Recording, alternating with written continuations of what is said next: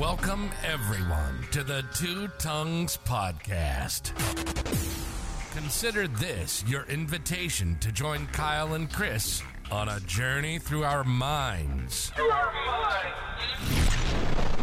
Where we explore the questions that have fascinated us for as long as we can remember. Could anarchy actually work? Does God exist? And just how did the cosmos get here anyway? Let me be the Virgil to your Dante, the Sacagawea to your Lewis and Clark.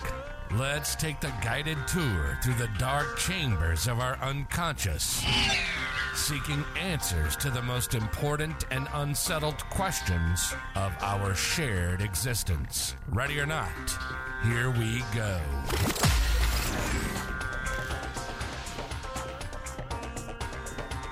Ba, ba, ba, ba. What's up, you guys? Welcome back to another episode of the Two Tongues Podcast. Podcast where today we're going to talk about drugs. You heard me right. Drugs on the agenda today. Not just any kind of drugs. However, we're going to talk about Soma. We're going to talk about Soma. Soma is an interesting drug because it's one that uh, has very deep historical roots, goes basically back to the beginning of recorded history.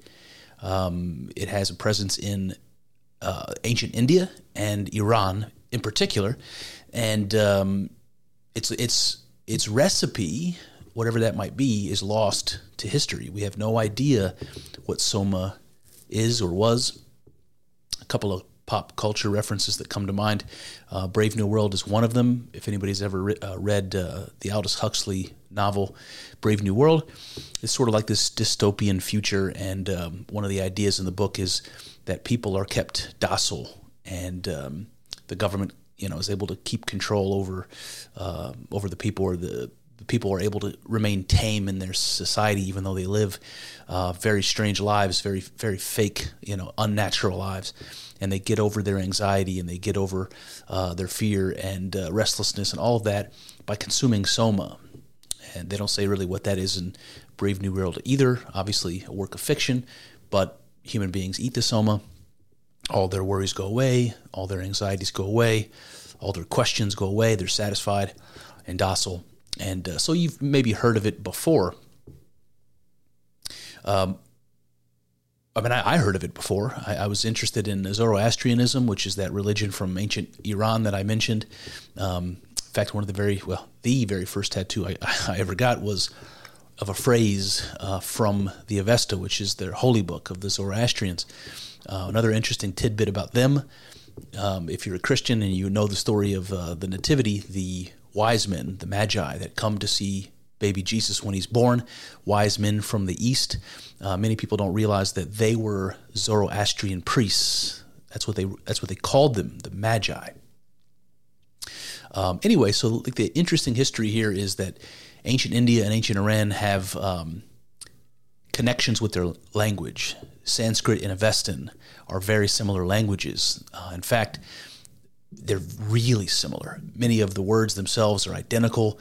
When when when we start talking about the Vedas, which are the Hind, oldest Hindu holy books, the oldest oldest holy books that that we know about that we still have, very very ancient, and the Avesta, the the ancient um, Zoroastrian holy book, um, they will use like as an example the word deva. The word deva in uh, in uh, the, the Vedas in the Hindu tradition really just means God.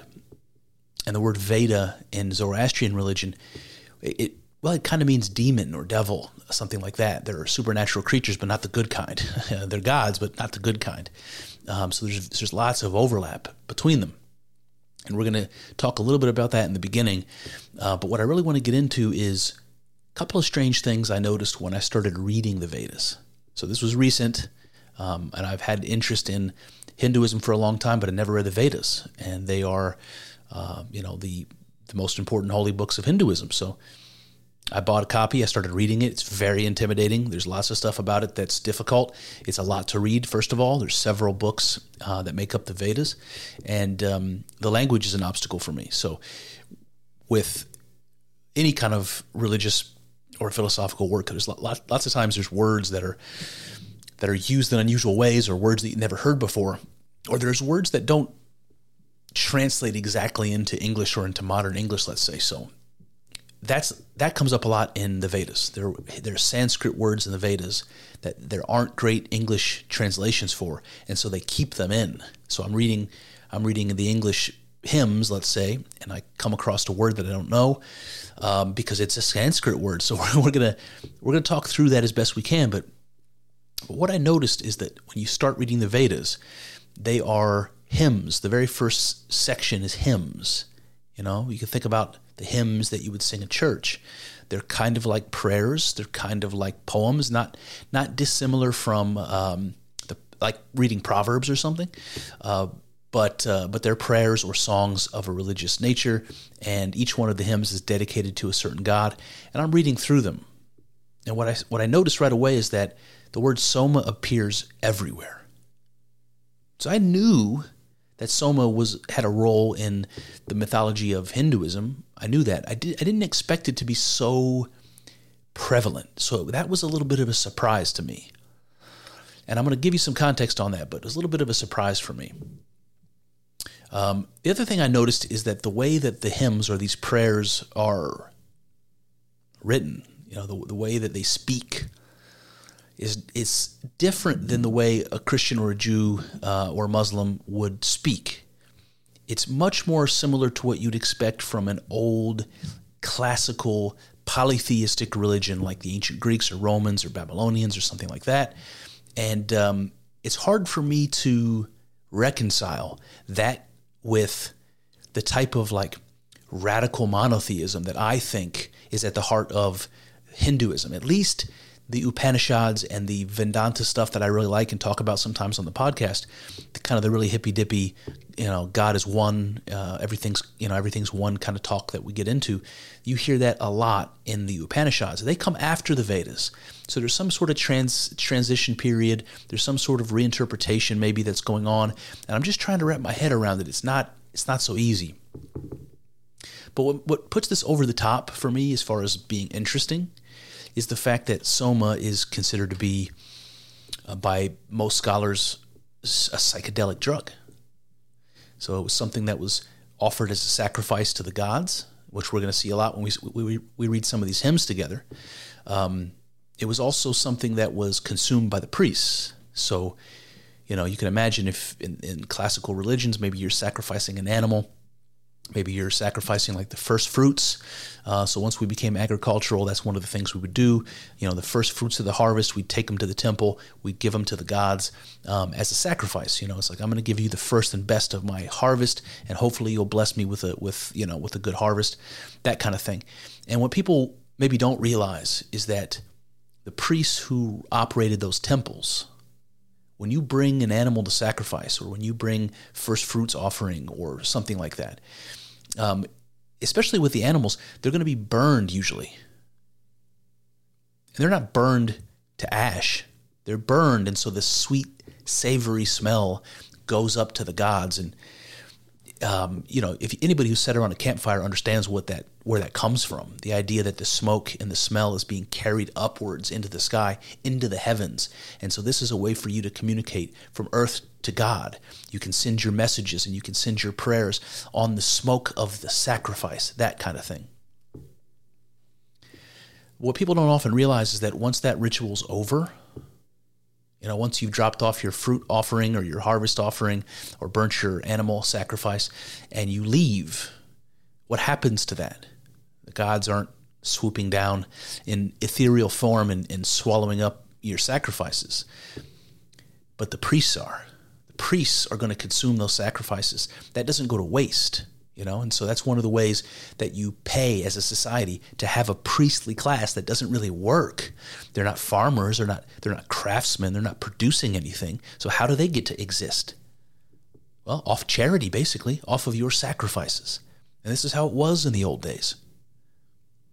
So when soma was given to the gods and the priests then turn around and consume what's left after the ritual the priests are then having a psychedelic trip.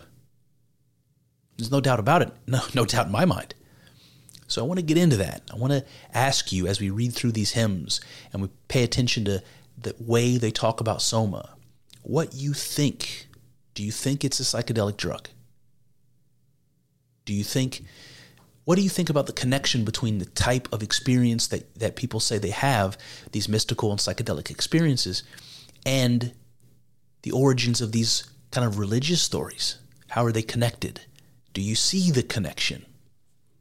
Now, before we jump into it, I'll tell you that there are a lot of names of gods uh, that you, if you're not a Hindu, you probably don't know. So I'll do my best to explain to you um, a little bit you know, I, I, don't know it deeply, but I'll, I'll, explain to you a little bit as I, as I go along. And if there are any words that are Sanskrit, I'll try to do the same. Um, a lot of these hymns, especially the first one we read, are going to be dedicated to Indra, a god uh, Indra. There's also a god named Vayu that, that is associated with Indra. And in fact, sometimes he, he, the god is even referred to as Indra Vayu, as though it's one name. And uh, that may sound strange, but just think about like ancient Egypt. You know, you, they had multiple sun gods, Amun and Ra, and eventually that god became known as Amun Ra. It's like, yeah, okay. So if you you're calling this god one name and we're calling it another, we recognize it's the same god. We're going to kind of put them together. So that's not unusual. The other thing to remember about Hinduism, and this is not super well known, uh, and maybe it's controversial, but at least certain groups of Hindus really are monotheists. Really, really deeply, they are monotheists. They believe that God is one, that there is only one God. And yet, in Hinduism, there are thousands and thousands of different deities. So it's important to remember that from a Hindu perspective, the gods sort of roll up into one another or they represent different aspects of the divine, whatever that might be. You know, maybe it's a certain aspect of nature, or maybe it's the, the creator idea, or something like that. And each one of these gods might represent an aspect, but deep down they're all Brahma. All the gods are Brahma. All the gods are one. All right, so when well, we, we will talk about Indra and Vayu here in the beginning, and just understand they're both gods of the sky. Vayu is more is more a god of the wind, but they're both associated with the sky. Okay, uh, and so they're associated with one another. That's how Indra Vayu becomes one god. Also, Indra is called in the hymns that I've read so far.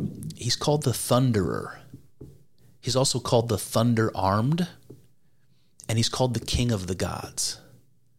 So I want you to understand that when we're talking about the sky god Indra, there's a lot of parallels between Indra and Zeus, or Jupiter if you're Roman. Right? He's the thunder wielding god that's the king of the, all of the gods. All right, so so what is soma?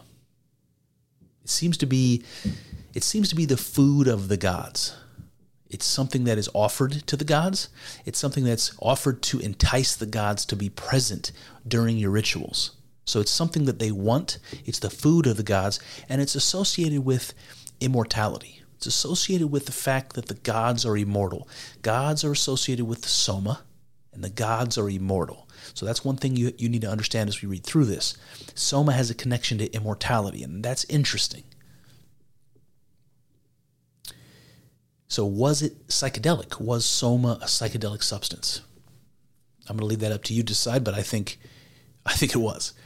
Um, and what does it mean that psychedelic experience is associated with immortality of the gods and with invoking their presence? You know, soma, if it's psychedelic, which I think it is, it's associated with you know immortality and it's associated with the gods or being in the presence of the gods and so I, I guess I want to ask if that fits what we know about psychedelic experience. If you've heard me talk about this before, you know that my answer to that question is yes. When you have a psychedelic mystical experience, not that every psychedelic experience is mystical, but if you have one that is mystical, you will feel as though you're in the presence of the gods. You will feel as though you are existing in a realm that is not the, the sober, you know, material uh, cosmos. You're, you're, you exist somehow spiritually, somehow um, differently than you do ordinarily. And you may even feel like not just that you're in the presence of the gods or that you encounter the gods, although that's certainly the case. You may even experience yourself to be God. And so, if, if Soma is associated with immortality and, and being in the presence of the gods, I ask, might that be a psychedelic experience? Okay, so what is we're gonna we're gonna be reading from the Rig Veda. It's the oldest and the first of the Vedas. It's a very very ancient holy book, older than our Bible by a long shot, and it tells us some details about Soma. And I just want to share with you that we don't know what plant Soma was made from or what combination of plants it was made from. We do know that ancient, even primitive, relatively primitive people have been able to discover, I guess is the right word, complex mixtures that are psychedelic. The best example of this is ayahuasca in the Amazon. It requires two plants, not one, and and the the the um, the MAO inhibitor plant that allows it to be psychoactive by by drinking it. Um, that's a whole different plant and something that you know has to be very deliberately mixed with this other drug. It's not like any other plant will, will do. It has to be a certain type of plant. How do they figure that out? It's very, very, very difficult to, to understand. What the Rig Veda tells us about Soma, it uses the word cut grass. It also uses the word sacred grass. It uses the word darba grass, as though it's a certain type of grass. It also says that it's mixed with curds, so it's some sort of like milk is being mixed with it. Whether that's important or not, I don't know. You can imagine if uh, I know people like Joe Rogan have talked about, um, and, and Kyle and I have talked about it as well. But the uh, the idea that uh, of the Amanita muscaria mushroom, that's the uh, red and white mushroom that's associated with Santa Claus. It's one of those things where the reindeer would eat it, and then the other reindeer and eventually the reindeer herder notices that when they eat these mushrooms and they urinate, that the other reindeer will eat the snow that the urine is on. And, you know, at some point historically, the reindeer herder ate the urine and tripped his balls off. So you can imagine maybe mixing the milk with the grass might be important. If the, if the cows were eating something that put the substance in the milk, uh, it's no uh, secret that um, psilocybin mushrooms uh, grow on cow patties. People who look for them will often go specifically looking for cow patties to find them. So they're around cows. Cows are also considered to be very sacred in India, especially in certain areas, among certain groups. So all of this is interesting to me. Is it in the milk? Is it in the grass? What kind of grass? I don't know. Another thing that I remember Joe Rogan saying at one point, talking about uh, ayahuasca, is that dimethyltryptamine, the, the chemical in ayahuasca that's psychoactive, that it's found abundantly in grass. Just the grass that's outside your house growing in your front yard. Abundantly. So if there's a way for us to to make that uh, digestible, to make it psychoactive by eating it, by drinking it in this case, uh, maybe maybe it's in the grass. Maybe it's in the milk. Maybe it's in the combination. Maybe it's both. I don't know. But I find all that pretty interesting. Whatever plant it was that soma was made from, that's been lost. We have no idea. What if it was the grass, what type of grass, what darba grass is, no idea. We cannot recreate it. We don't have any idea. But it was the primary sacrifice to the gods.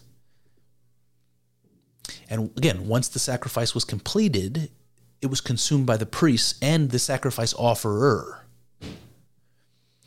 presumably for hallucinogenic effect. I can imagine like the ancient Greeks, right, going to the temple of Delphi to talk to the priestess to get, I don't know, um, you know, to, for to have her tell them the future. That that's a common a common scenario. And the priestess goes and she breathes in the gases in the cave. She comes back out. She's she's tripping and she is uh, communing with the gods. She's able to get information or favor from the gods. And so, presumably, if the priests or the sacrificer are doing that, that's why. Because they want to have a hallucinogenic experience. They want to come into the presence of the gods. They want, you know, to have those gifts bestowed upon them. Now, when we look away from Hinduism, when we look at ancient Iran and the Zoroastrian religions, um, their holy book doesn't call it Soma, it calls it Homa. And uh, Yasna 9 of the Avesta, which is their holy book, it says that Homa bestows spiritual power and knowledge. Spiritual power and knowledge. You eat or you drink, rather, the Soma brew, and from it you get spiritual power and knowledge. I don't know about you, but have you ever felt that way after consuming anything? Any food? Have you ever felt that way after consuming a magical mushroom or something like that? So you see what where the weight of evidence is falling towards this being psychoactive.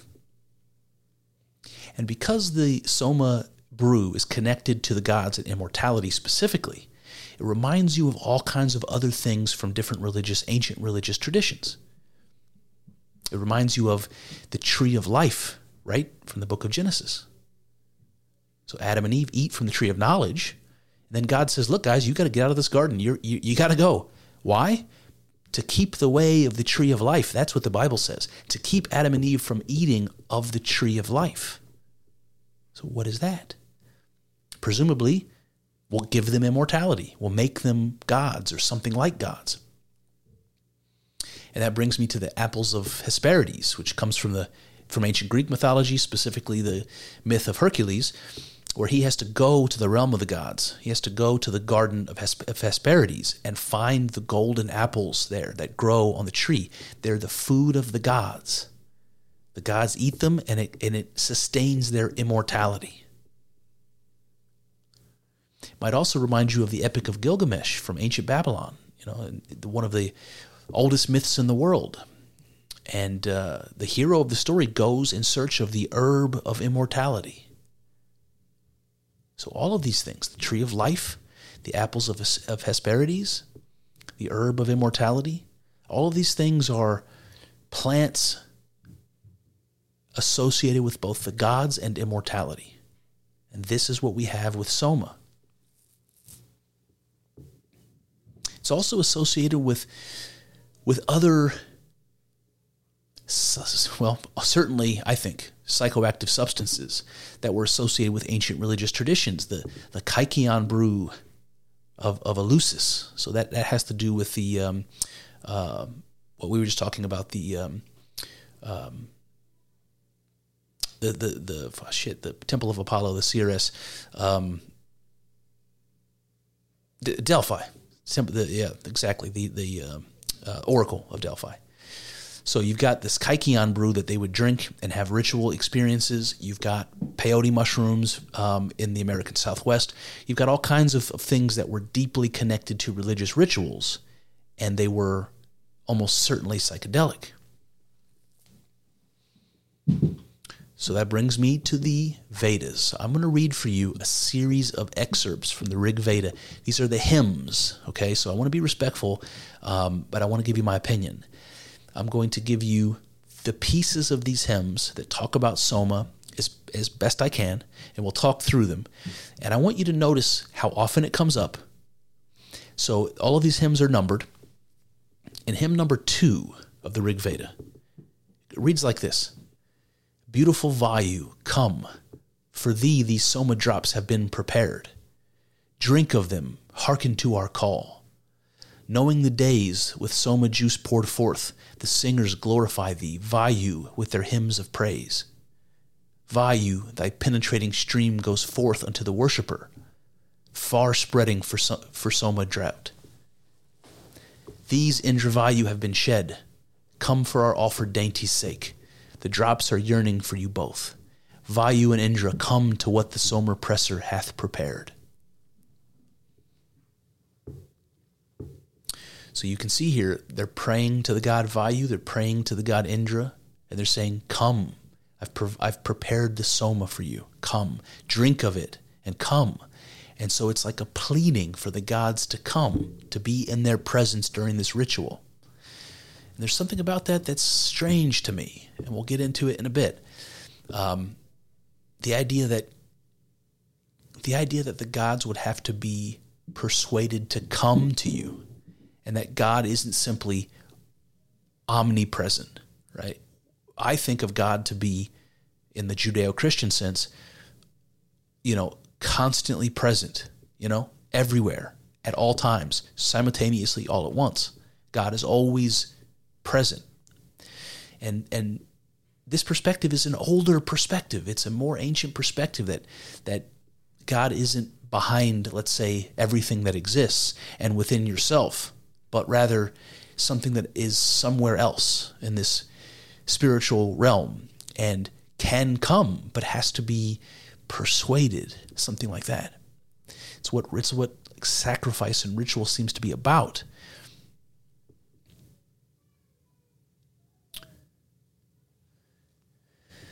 Uh, okay, so that's hymn number two. Let's move on to hymn number three. He says, Ye Asvins. And I just have to tell you, Asvins, I didn't know, maybe I'm mispronouncing it, but these are the these are twin gods, and they're gods of medicine. So you can see that they're closely associated with plants and herbal, you know, medicines. So Soma would be right up their alley. So this is another prayer specifically to them. Ye Asvins, accept the sacrificial food. O Indra, come, these libations long for thee. Ye Visvedevas, come hither quickly to the draft. Uh, Visvedevas is just a word they use that means the community of the gods. So it's like they're saying all of the gods. Ye Visvedevas, come hither quickly to the draft. The Visvedevas changing shape like serpents, accept the sacred draft. All right, so there's one thing here at the end that I think is interesting. The Visvedevas changing shape like serpents accept the draft. I mean, there's some things that are peripheral, like serpents. You know, serpents are associated with um, the Garden of Eden. We just talked about the tree of life, the serpent there protecting the tree of knowledge. There's a, a connection, maybe, to the tree of life and serpents, and we see the same thing here. But more importantly, this idea of changing shape. That's something that happens all of the time. It's reported all of the time in psychedelic experience. What happens when someone's tripping on LSD? What happens when somebody's tripping on magic mushrooms or DMT? Things move in ways that are unnatural. Things blend together and change into other shapes. There's very often sort of morphing and kaleidoscopic colors and patterns that are talked about, in particular with DMT. So you've got this idea of changing shapes something like a psychedelic vision comes to my mind. And because we're talking about changing shapes like serpents, I also want to talk about therianthropes in this context. Like, you know, therianthropes are half human, half animal creatures, and they appear in religious traditions everywhere since the very beginning of, of time. I mean, even the ancient uh, Sumerian and Babylonian times, the Lamassu were these human headed, you know, lion bodied winged creatures not unlike sphinxes from ancient Egypt. But they're also present in, for instance, completely unrelated cultures like in, in you know, uh, the Native American groups. You can look at things like totem poles. They're like, you know, mixtures of animals and human and animal creatures. They would wear animal masks and therianthrope masks when they were doing their dances and rituals. So you see these these the idea of transforming or morphing or changing, especially from animal to human form, this is something that is very common in, in, in religious traditions. So, changing shapes like serpents, to me, may be an indication that we're, what we're talking about is a psychedelic vision of some kind. All right, so we looked at hymn two and three. Here's hymn four Come thou to our libations, drink of Soma. Soma drinker thou. Neglect us not. Come hitherward. Thou, sat, Satakratu, drankest this and wast the Vritra slayer. Okay, so Satakratu is, is a title of the god Indra, so it's just a way of saying Indra, but that word actually, I looked it up, it means somebody who's made a hundred sacrifices. So it's like a special title. So you might just say, Thou Indra drankest this and was the Vritra slayer. What is that? Vritras, what is that? That is the the dragon demon the personification of evil, and the leader of a group of deities that oppose the gods in, in the earliest Hindu stories. So you've got the god slaying the personification of evil. That's a really common religious idea. God versus the devil. Um, in Zoroastrianism, it's uh, um, Ahura Mazda versus Ahriman, that kind of thing. God and Satan. Um, uh, that you know that sort of motif. And God, of course, conquers the personification of evil, and this is what Indra does to Vritras. So there's, but it's not just that he did it, right? It's Indra drank the soma and killed the dragon slayer. It's like soma is involved in in Indra's triumph over the personification of evil. God defeats the devil because of soma or with the help of soma. So there's something something there, something about overcoming evil, conquering evil. So when it says Indra drank the Soma and and became the the dragon slayer. That's like drink this and conquer evil, something like that. And conquering evil is an interesting idea. Conquering death is an interesting idea. And these are things we're going to talk about a lot today. Because I don't think that, practically, I don't think that conquering evil or conquering death means what we think it means or what we want it to mean. It doesn't mean that we get that that we can extend our mortal lives forever or that we can or that we can get rid of evil permanently. What it seems to mean is that there's a way of understanding what evil is and there's a way of understanding what life is that allows you to conquer your fear of it, that allows you to reconceptualize it, um, and you could call that conquering it, but it's not what we think it is. Hymn number five. So notice two, three, four, five. Now we're on hymn number five, all of which said said so much about soma and its importance.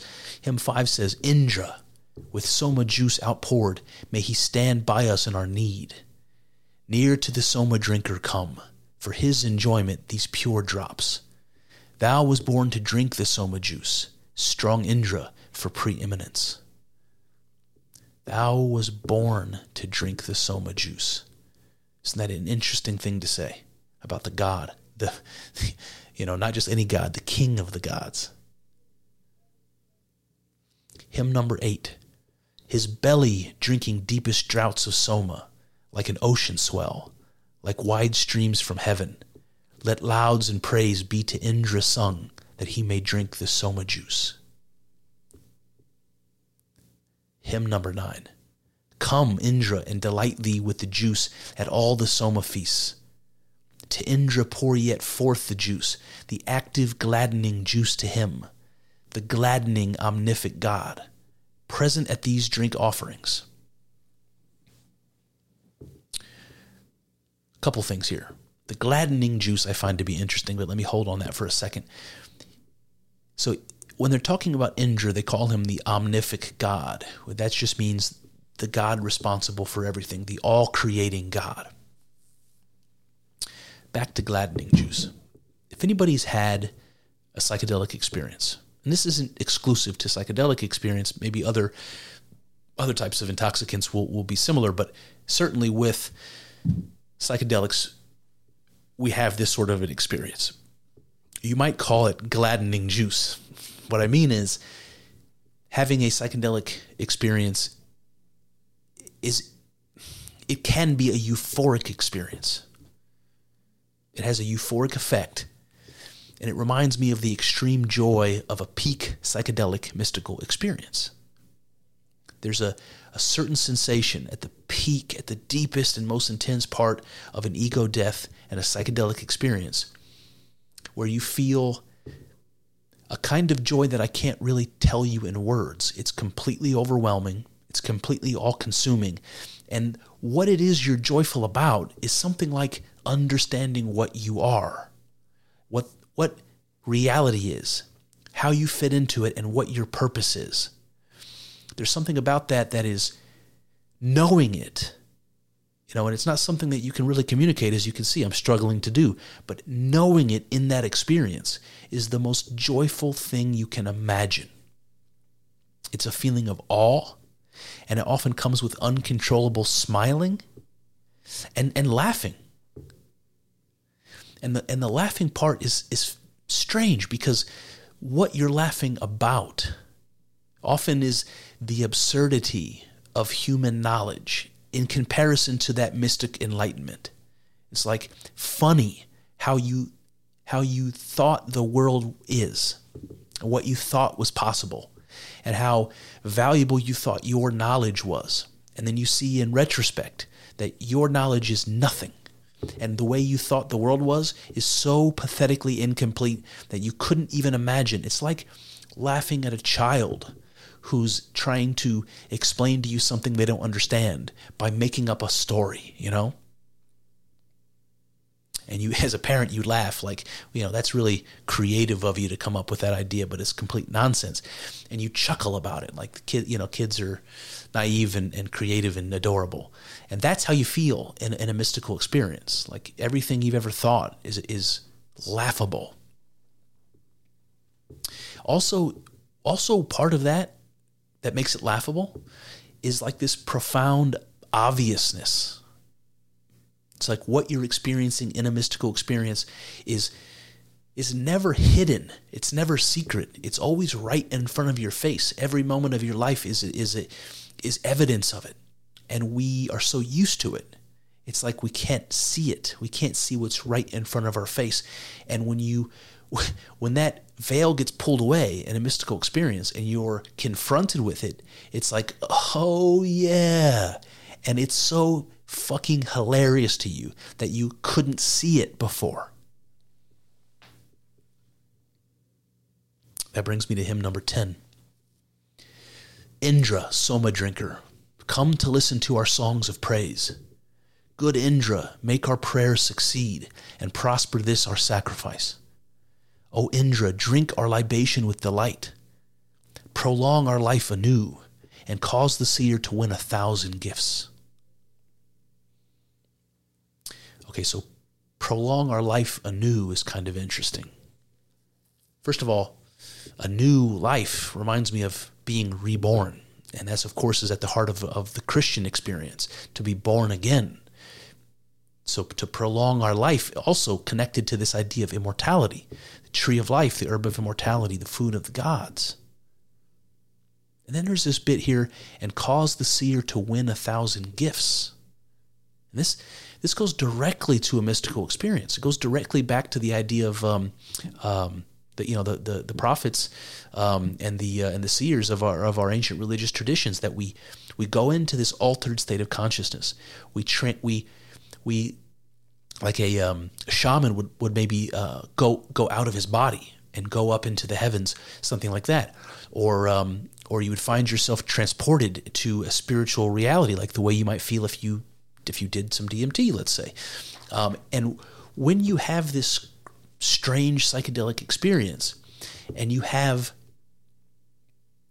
intuitions and enlightenments that are happening in that experience where you feel like you're let in on the secret of all these questions that you always seem to be unanswerable to you like like what is it that I am and does God exist? What is God? And how do I relate to God? And what is the cosmos? And what is reality? And all of these questions seem just instantly answered when you're in that experience.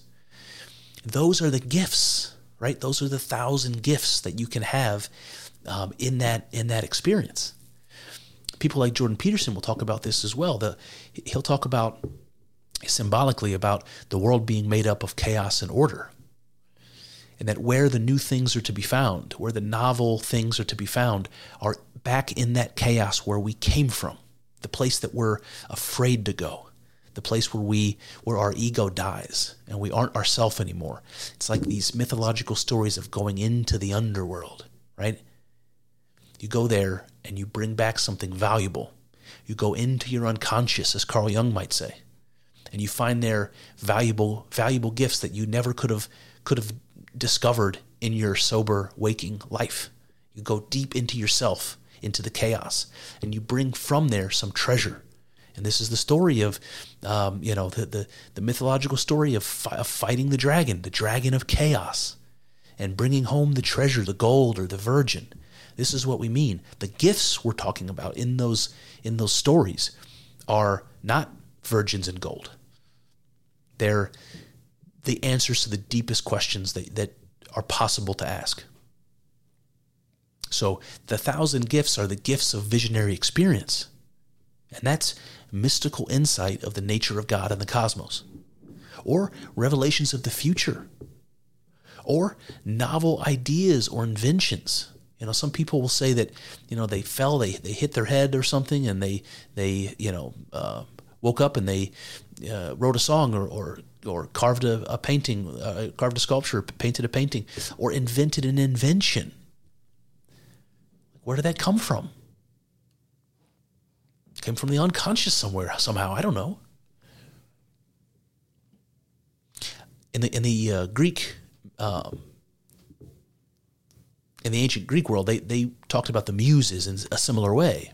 It's like they're getting artistic things, you know, new ideas, um, you know, the source of art and music, that all these things are, are inspired. And you feel that way. When, when it happens to you, you feel inspired. You feel like you're filled with the Spirit. Something is working through you. Any artist, any writer, if you talk to them about that flow state they get into, they will tell you that it's as though they are not doing it, that something is doing it through them. And, if, and the Greeks called, the, called them the muses. And I think this is very much related to this sort of psychedelic experience. You're tapping into something like that when you're in a flow state. You're tapping into that unconscious realm, the realm of chaos. All right, so I'm reading through these hymns, like I just showed you. We got through the first 10 hymns of the Rig Veda, and I keep seeing Soma over and over and over again appearing in hymn after hymn after hymn. And then I was flipping through the Vedas and I found a hymn to Soma, right? So all of the hymns are dedicated to a god.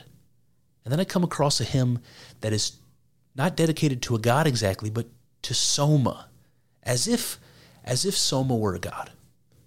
And this is hymn 91. So let me read this to you. Thou, Soma, are preeminent for wisdom. Along the straightest path, thou art our leader. Our wise forefathers, by thy guidance, dealt out their share of treasure. Thou art strong by thine energies and all possessing. Mighty art thou by all thy powers and greatness. Thine are King Varuna's eternal statutes.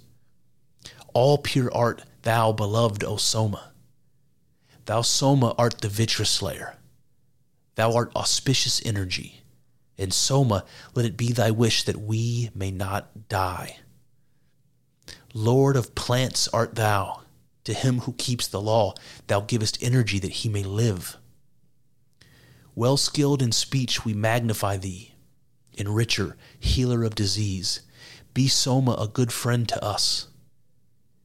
In thee be juicy nutriments united, and powers and mighty foe subduing vigor, waxing to immortality.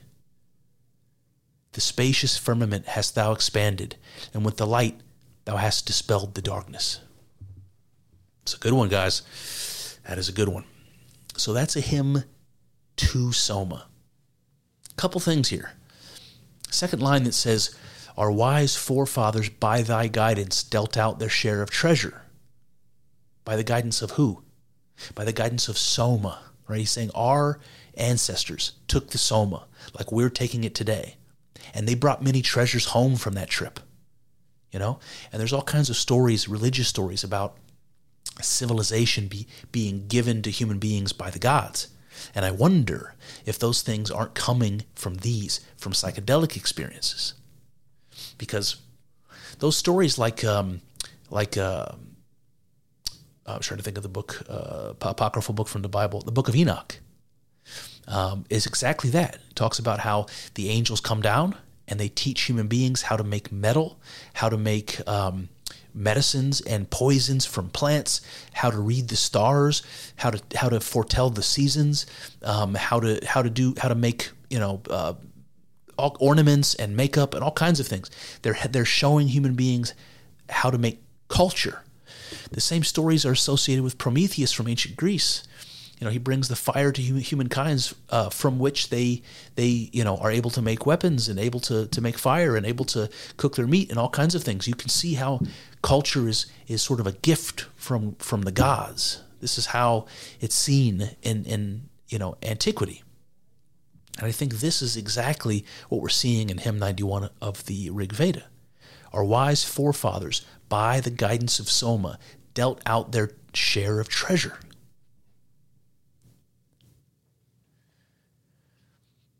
All right, he says, Thine are King Varuna's eternal statutes. So it's important to know Varuna is the is a god of the sky and the rain, but he's also a god of the law and of the underworld. So when it says thine are King Varuna's eternal statutes, those are the laws.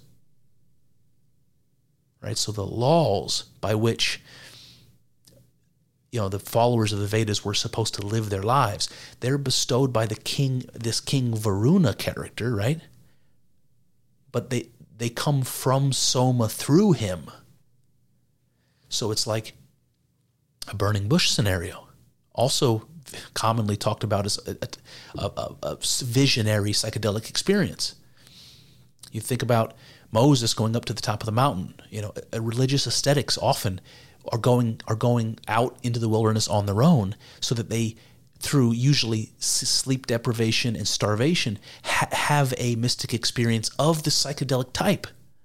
And this is what happens to Moses when he goes up on top of the mountain by himself and comes down with what? with the law from God. So imagine this being a parallel. Moses has a has a uh, altered state of conscious mystical experience on the top of a mountain. King Varuna ha- has the same through Soma. Both of these characters bring the law to bear to tell people this is what I experienced of God, and this is how we should treat each other, and this is how we should behave. This is what we should do and shouldn't do. And anybody who's had a mystical experience knows that there is a component like that. It usually has to do with love, doesn't it? People will say when they have a psychedelic mystical experience, everything is love. The world is love. Love is all that matters. Love is the force of, you know, that, of life and, and being, that kind of thing. So what does that mean? It means treat your love your neighbor as yourself, like Jesus said, doesn't it? That's what it means. That's a law that comes from mystical experience. Treat your neighbor as yourself because he he or she is yourself. That's a mystical insight and also and also a moral law. Then he says, All pure art, thou beloved O Soma. And you have to understand that artists very often are drug users, and you might wonder why. Because having drug experiences, like the Alex Grey art that you see on the wall behind me. Um, you know that kind of thing, novel ideas and novel um, images. Those things come from artists, and, and and Jordan Peterson always likes to say that artists are on the vanguard of this movement from chaos to order. They're the people that ride the wave right in the middle. They're the first ones to see these ideas, to bring novel new things to, to bear. And where does it come from? It comes from the unconscious. It comes from the spiritual realm, the realm of the gods. And how do the, how do the artists tap into that? Very often through drug use. And then hymn 19 says, Soma art the Vritra slayer. Remember, that's Indra who's the Vritra slayer, but here they're saying Soma is the thing that conquers the, the, the embodiment of evil. Soma conquers evil. And then it says, let it be thy wish that we may not die. Eternal life again. It reminds me of John 3:16, right? From the Bible. For God so loved the loved the, the world, he gave his only begotten son that whoever believes in him shall not die, but have eternal life. There you have it. And then it's he's more to the point a little bit later when he says, waxing to immortality. The spacious firmament hast thou expanded, and with the light thou hast dispelled the darkness. Now, this is an interesting bit here because the spacious firmament hast thou expanded.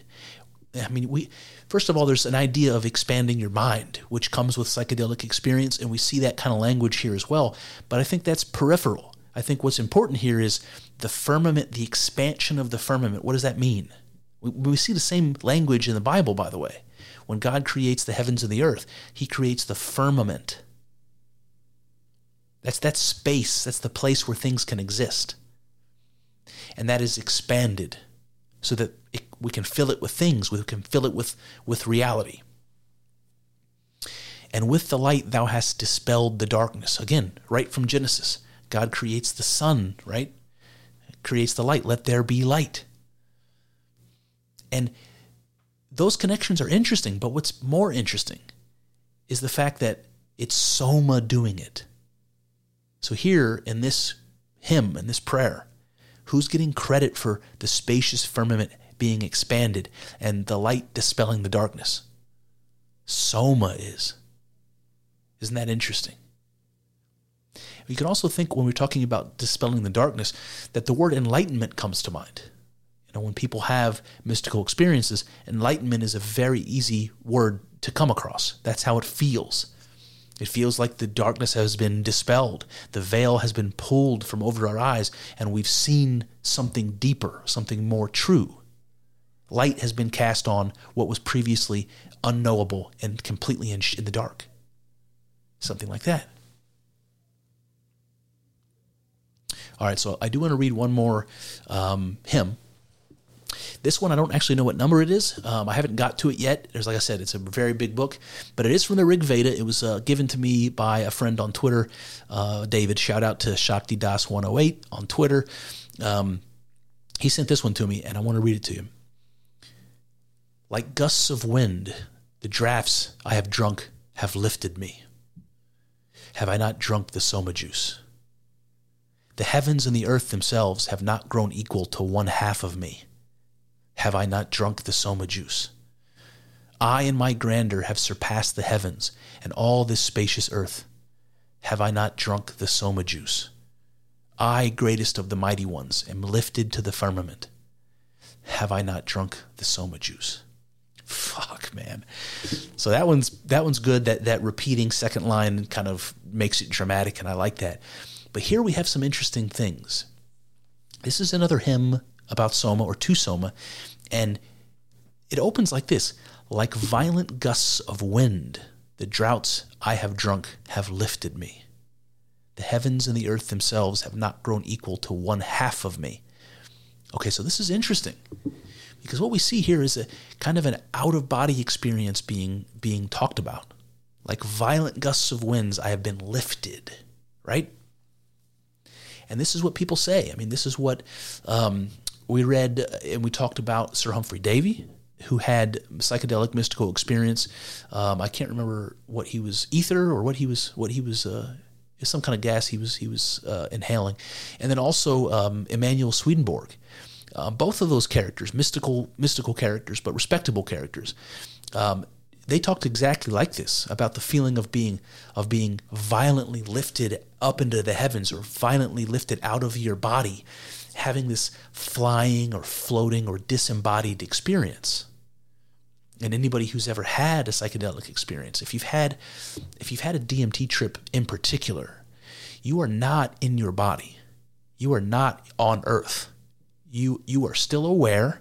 You know, there there there was a transition that happened, but it wasn't a transition of your awareness. Like you didn't have a break of being there. You just found yourself suddenly not in any familiar body or space. You know, you're in a whole different environment. And you certainly don't have your body with you. So, this I think is really interesting. More evidence that Soma was a psychedelic substance. But then we have this bit that might, you might call it, um, well, he uses the word grandeur in here. I mean, you might find this to be a little off putting. Um, the heavens and the earth themselves have not grown equal to one half of me. It's kind of a braggish sort of a thing. Um, in my grandeur, I and my grandeur have surpassed the heavens and all the spacious earth. However, that, that seems braggish. But in reality, when you have a mystic experience, people say that they feel as though they're one with the universe or that they have become God, or that they have become one with everything. All of these things are synonyms as far as I'm concerned. But when that happens, you do feel yourself to be the greatest possible thing, infinite and limitless and potent and powerful in ways that you can't even imagine. You you feel as though you became the essence of creation, the essence of the universe, whatever that is. And you're existing within all of it all at once, and it's infinite. It's an incredible, incredible feeling. And if you felt that way, then it no longer sounds so strange when you when you hear the words, "The heavens and the earth have not grown equal to half of me." You're like, "Yes, exactly. Have I not drunk the soma juice?" that brings me to another another part of the Vedas. This is a, la- a latter part of the Vedas. I'm probably going to mispronounce it, so I'll do my best. It's called the Black Yajurveda. And then there's a I don't know if this is maybe like the way they talk about verses, but it's it's in Kanda 6. I want to read this to you. He makes a hall with beams pointing east the gods and men divide the quarters. The sacrificer approaches the world of the gods. He covers it over, for the world of the gods is hidden from the world of men. It is not easy, they say, to go from this world. He shaves his head and beard. He trims his nails. He bathes in the waters. He sips water. Verily, he becomes pure within. He who consecrates himself approaches Soma as his deity. He says, Thou art the body of the Soma. Guard my body. Verily, with all the gods, he consecrates him. Verily, he consecrates himself with breath. With it, he approaches the sacrifice. The man who is consecrated has fallen from this world, and yet not gone to the world of the gods. He says, Let the Lord of, excuse me, let the Lord of thought purify thee. The mind is the Lord of thought. He says, Let the Lord of speech purify thee. So this is interesting. This is describing how, as an individual worshiper, you would go and have the soma ritual, how you would go and, and eat the soma. And you would have to do it this way. And something comes to my mind right away. It's something that uh, a lot of the early psychonauts um, said that the experience you get out of psychedelics has a tremendous amount to do with set and setting. What you want to get out of it, how much you've thought about it, and how you prepare the time and the space to have the experience. And I think that's 100% right on if you prepare yourself to have a religious experience, and you prepare for it by by fasting and by uh, you know ritual cleansing and you know these kind of things, if you prepare for it ahead of time, and you have the, music, I mean, I can tell you one one thing that I will often do is strange, but uh, I'll just I'll be honest. If I go, am going out to have a an experience like this, I will light a candle and I'll put the candle nearby and I'll put water in a glass and I'll put that nearby and I'll put some kind of food, usually like some almonds or something, in, a pile nearby. And I, I, don't know why I do that. Partly because I think I might be thirsty, partly because I think I might be hungry, partly because I think I might have some benefit in staring into the flickering flame, but partly because I want to represent the elements. I want to represent you know the transformative element of fire. I want to represent the the quenching opposite of water and this pure formless thing. I want to have things to meditate on when I'm in that experience. And if you do that, you're going to have at least the likelihood of you having a religious mystical experience are far greater than if you just took a bunch of MDMA and went to a party. You're certainly almost certainly not going to have that type of experience. So what this what this is really outlining is set and setting and how important it is that you have the right state of mind and the right environment. All right, when he says He says the sacrifice approaches the world of the gods, and I think that is um, that is a legitimate way of talking about the way you feel if you are going into a psychedelic experience, especially if you've had one before. You're approaching the world of the gods when you're putting those mushrooms to your lips, let's say. Then it says he covers it. So presumably he covers over the soma. He puts some kind of a sheet over the soma.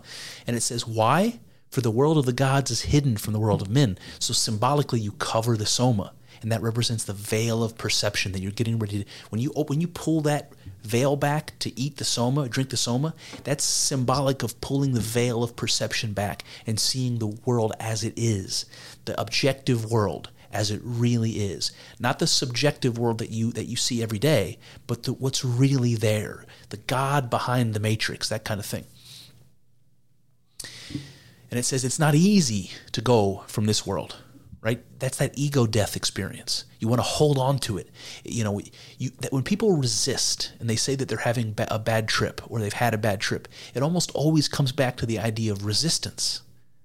You have to you have to let yourself go in that experience. You have to voluntarily let yourself go. The way that Jesus voluntarily let, let himself be, be killed. You have to let yourself voluntarily go. And when you do that, you realize that by letting the ego go, you are still there. And you realize you aren't your ego. And that's an amazing experience to realize that you aren't your ego. Because most people don't have any idea that they aren't their ego. And the ego doesn't want to die, it hangs on for dear life. It makes you think all kinds of things that make you want to hold on to it. And that's that, that's a recipe for a bad trip. No, it's not easy to go from this world. And then it says he shaves his head and beard, he trims his nails, he bathes in water, he drinks water to clean out the insides. So he's ritually purifying himself before he goes into this experience. It's set and setting. And here's more evidence about the outer body part. It says, he, uh, he who consecrates himself approaches Soma as his deity. He says, Thou art the body of Soma, right? Like the body of Christ when you're holding up the, the, the Eucharist. This is the body of the God. And then you ask, guard my body. So, thou art the body of Soma, guard my body. What do you mean, guard my body? Well, somebody's going to have to look over it because I'm not going to be in it. Somebody's got to watch it. Somebody has to make sure I don't die. Keep an eye on my body while I while I'm having this out of body experience. Isn't that that isn't that interesting, man? Then this last bit at the end is sort of philosophical and interesting. Um, he says, Let the Lord of thought purify thee. The mind is the Lord of thought. Let the mind purify you when you're having, when you're entering into this soma experience. Let the mind purify you. So I don't, I don't know what that means exactly. That the mind can purify you. But the Lord of thought being described as mind, I think is natural. You associate mind with thought, but it also lifts up the idea of mind as though it's a deity, the Lord of, of thought. And so then you can start thinking about the, the, the thing in you that thinks and speaks. You know, that's your consciousness. That's your spirit. That's the part of you that is God. Something like that. And that brings me to my conclusion. So, do I think that soma was a psychedelic substance? Of this, I have no doubt. It is described as the bridge between God and mankind. It is quite literally the link connecting us. It is the food of the gods which sustains their immortality, as well as the fire that burns away the veil of perception, so that man too can know the secret of immortality. It reveals the God the gods to man and discloses the great secret that man is quite at home in the divine realm. For a plant to transport you to the realm of the gods, to free you from your physical body and bring you into the presence of God, to fill you with gladness and joy. This is proof enough that Soma was psychoactive in the deepest, most mystical sense. But what struck me with the most force is the enticement of Soma. the allure of it to the gods. The idea that mankind can coax a god, can control a god. But not just this. It also strikes me that our ancient ancestors did not see God as omnipresent, as always present, that it needed to be persuaded to come to its worshippers. As we saw in the hymns, there is a kind of invocation, a summoning ritual, if you will, necessary to ensure the God's presence. God is not everywhere, accessible all of the time, but must be invited, lured. And this is such a divergence from my Judeo Christian upbringing that it's hard for me to put myself in that conceptual space at all. While I agree that prayer may go unanswered, I've really never imagined that they could go unheard. I never imagined that God is not a perpetual presence everywhere. As the Gnostic Gospel of Thomas said, It is I who am the all. Split a piece of wood and I am there. Lift up a stone and you will find me. See, and I'm not alone in this. The Hindus themselves, in the holy book that will follow the Vedas, the, the Upanishads, there is an insistence that God is the well is is is literally all things and is in all things. In Vedic times, however, this was not possible without Soma. Soma would bring the gods into our presence. The evidence of this was apparent, of course, when the priests consumed the Soma offering. See, immediately they saw the gods in their presence. It was the Soma that brought them. The gods weren't there until they ate the Soma, and now they're there. It is the Soma that can take you to the gods, or bring you or bring the gods to you rather. It is the Soma that pulls you from the bounds of earth and lets you dance in the divine world. It is Soma that allows you to forget you're only a man. It is Soma that reveals that you too are God. As it says in the Upanishads, this Atman is Brahman. This man is God. It is for this reason that I believe mystical psychedelic experience is at the foundation of every religious tradition. It is the experience of ego dissolution that reveals to us that we are more than our mortal bodies. The experience of visions that reveal depths of reality infinitely beyond our everyday existence. And the experience of oneness that reveals some profound illusion that we exist beneath. It is in mystical experience that we feel the undeniable presence and potency of things unknown or unknowable. It is here we find God, and here we discover ourselves. And so our ancient ancestors drank the Soma and found themselves amongst the gods, where they too are deathless creatures. They discover how they can conquer death as even Jesus promised us. They conquer death just as the gods did, by becoming God, by embracing the infinite within, by realizing that what we are, what we share with God. We mustn't fear death because we cannot die, because death is only a transition, like the fractal kaleidoscopic images from our psychedelic visions. We are eternal as God is eternal. This Atman is Brahman. Well, there you have it. That's one avenue explored, but infinitely more still to go.